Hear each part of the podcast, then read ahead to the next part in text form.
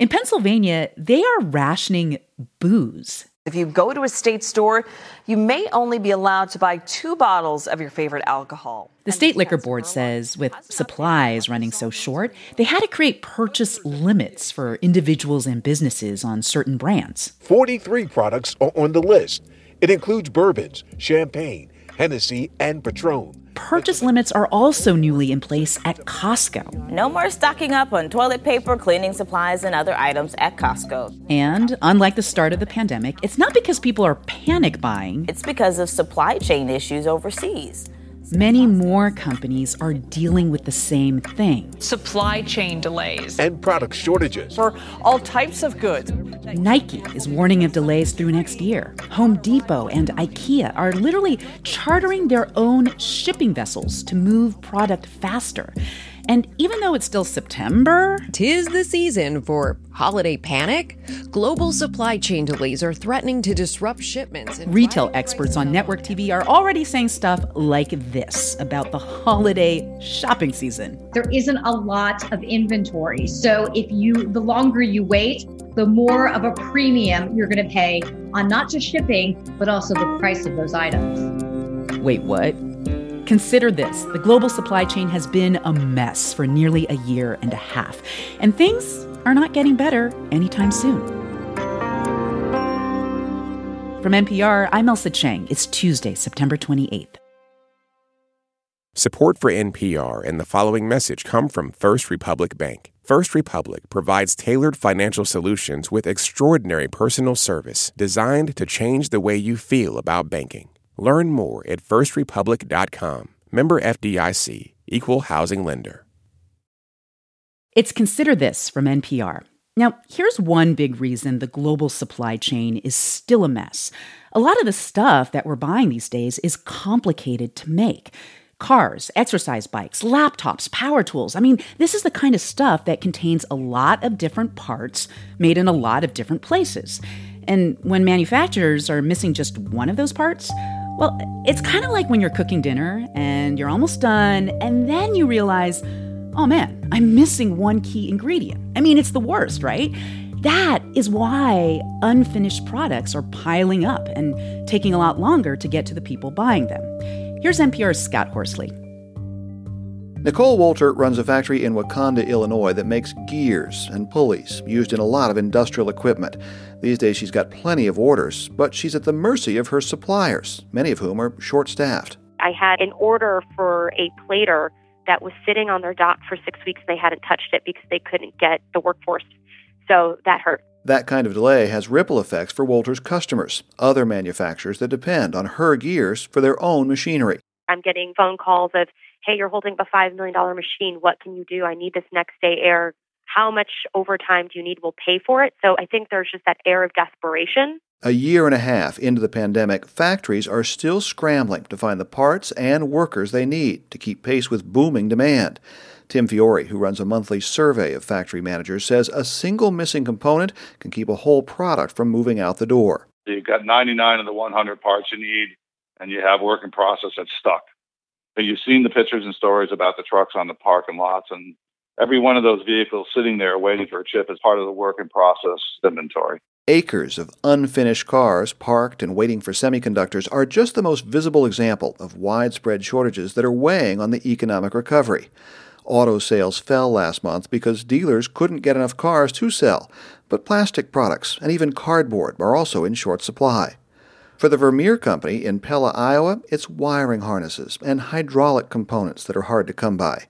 CEO Jason Andringa says that's holding up production of things like tree stump cutters that are in high demand after Hurricanes Ida and Henri. We take pride in the fact that our equipment is used to help clean up after a natural disaster. And we try to maintain inventory during kind of the normal hurricane season, but we can't do that at all right now. Andringa says the 73 year old company, which his grandfather started, is enjoying record sales and on track to add about 300 workers this year.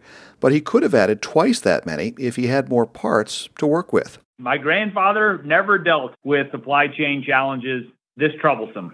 Finding parts is one challenge, actually getting them to the factory is another. Record volumes of freight are overloading the transportation system, leaving key supplies stuck in traffic on trucks, trains, and cargo ships. We hear this every day. Gene Soroka runs the busy Port of Los Angeles, where some ships are now waiting more than a week to unload. When a container filled with critical parts is delayed, there's a multiplier effect, holding up deliveries of other products all down the line. We're working as if it's a triage situation. We're asking these companies to give us a list of their containers in priority fashion. We're working directly with the terminal operators and shipping lines to rush that product through and get it out to those manufacturing facilities. There's little sign that supply shortages and delivery delays will ease anytime soon. So for now, factories are having to improvise. Nicole Wolter says she's tried to fashion alternatives for missing parts and asked her customers to okay substitutions. She and her crew are spending long days at the factory, and she's not getting a lot of sleep. I will say it's a circus, and I would like to get off this ride. Products Wolter used to deliver in five weeks now take nearly twice that long. But everyone else is just as slow, or even slower. And meanwhile, the orders keep coming in. That was NPR's Scott Horsley. So, yeah, shipping delays are one big part of the problem right now. Another is labor. Domestically, there have been shortages of truck drivers, warehouse workers, and dock workers. Internationally, COVID spikes have hobbled factories in places like Vietnam, Indonesia, and Malaysia. This global shortage of labor is also not going away anytime soon. I spoke to an economist at the University of Michigan, Betsey Stevenson. She's a former member of President Obama's White House Council of Economic Advisors, about why this labor shortage is going to continue for a while. All right, so Betsey Stevenson, before we even talk about how jobs and the supply chain are connected, can can I just ask you have you even started your holiday shopping? Because I sure haven't. Oh, well, I actually been pushing my children to give me their lists for what they might want. And I have I have actually Smart. already bought a few things for the holidays. That is very impressive. But I just want to ask you, because you are an economist, why are we even at this point? Like, you know, we all remember how hard it was to get Clorox wipes, masks, toilet paper at the beginning of the pandemic, but it's been more than 18 months. The supply chain is still out of whack. Why are we even talking about starting holiday shopping now? And what, September, as soon as pumpkin spice hits the shelves? What is going on with the supply chain? Well, you know, I, I love that you started with last year's problems because I think you want to think about there being three issues with the supply chain. Um, one can be that we're changing what we consume. Um, last year, we all discovered a brand new love of hand sanitizer and Clorox wipes, and they just couldn't keep up with that newfound demand that quickly. Yeah. But you know, they've learned, and there's a lot of new companies making hand sanitizer. It's pretty easy to get. Um, same thing with masks. So that's one reason. If we change what we're trying to buy, well, then we got to give the supply chain, meaning the people who make the stuff we want to buy, a time to respond.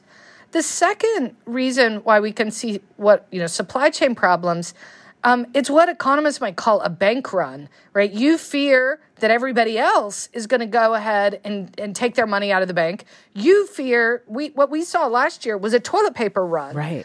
And so we see stores now that are like, hey, we've been burned by this before. And, you know, Costco's already got the one toilet paper per person, please sign up. Now, the third thing is I think more of what's going on right now, a lot of companies just can't run things the way they were being run prior to COVID. And it's important for us to realize that COVID's affecting the entire world. There are entire factories shut down because too many people in the factory have COVID for it to be able to operate. Yeah. And I think we get so focused on what COVID means for us in the United States that we forget that there are people all over the globe who are sick and dying right now. And because they're sick and dying, they're not making computer chips or they're not making cars or they're not making clothes. All right. So, yes, deaths from COVID are certainly a factor. But this global shortage of labor, there, there are other factors that have contributed to that, right? Well, one thing to think about is there's been also a reduction in movement of people. So we don't have immigrants coming in doing some of the jobs that they used to do before in our country and other countries. But it's not obviously just immigration. We're also seeing that job, the characteristics of jobs have changed. And those characteristics have maybe made the job more dangerous, less pleasant. Mm-hmm. That means people might not want to do that job anymore, or they might be demanding higher pay in order to do that job. So we're seeing a lot of workers changing industries. We're seeing a lot of them changing occupations. They're looking for better opportunities and they're holding out for better wages. And they can afford to hold out for better wages because there are so many opportunities out there. That's creating a slowdown of workers being allocated to new jobs. Right. People have choices now. So now there's some more churn in the labor market. I'm also kind of wondering you know, because there was this notion that once the federal unemployment benefits ended, people would be venturing back into the workforce noticeably. But that isn't exactly what has happened. Can you explain why? Um, I think a lot of people thought, oh, what people are doing is sitting at home and they're just saying, oh, the unemployment benefits are great, so I'm going to collect those while I can. And then, you know, when those run out, I'll go back to work. But I don't think that's what was happening for most people. Mm-hmm. You know, people were stuck at home for a long time because of COVID, not just not out of work, but not able to do a lot of the things that they used to do. If we look at how people spent their time, time use looked different. People slept more, they spent more time with their family.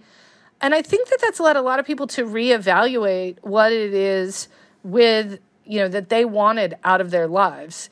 And it's that reevaluation that eh, is, I think, slowing people down and getting them to think, gee, you know, what kind of job do I really want? Um, what should I get some more training? Should I go back to school, study for some kind of certificate program? And I think people have had a lot of time to reevaluate what they want. And then on and top then, of that, the stimulus package, right? Like And then I was about to say, and child on top tax of, credits? And in top of people being able to have time to think about making a change, we've had more money going into households. It's not the mistake was thinking it was that unemployment insurance means I don't want to work today, but I'll work as soon as it ends. Instead, we should think about it as you could take a little bit more time to find a slightly better paying job without the threat of starving or being evicted. Right, because you and have this cushion now. There is a cushion there. And I think that it's, that cushion is part of the reason why workers have had a little bit more bargaining power. So let me ask you people, you know, they're saving more because they have this cushion from the stimulus package. There's a lot of churn in the job market, as we were talking about, as people are rethinking all of their options. Employers are dealing with instability because of COVID. What do you think? What is it going to take for people to get back to work? So let's assume that the path of COVID is that the Delta variant continues to die down as it has over the last few weeks, that the vaccination rate continues to trickle up and might not disappear, but it may be less severe as an illness. Um, we may not get more deadly variants, and we may come to, to live with this. And I think if that's the path we're on right now, then I think that things will settle down within the next year. But there is another path. That's a path where, um, because we don't make a lot more progress with the vaccination rate, a more deadly variant of COVID erupts that causes us to have, you know, more slowdowns, if not shutdowns, but slowdowns. And we definitely saw the economy slow down with the Delta variant. You know, if what we really care about is solving supply chain problems around the globe and the goods that are coming into the United States and our ability to sell abroad, then we have to be thinking not about just vaccinating Americans, but we have to think about vaccinating the world. Because we can't solve supply chain problems when there are people around the globe that are getting sick and dying. That was Betsey Stevenson, economist at the University of Michigan and former member of President Obama's White House Council of Economic Advisors. It's Consider This from NPR. I'm Ailsa Chang.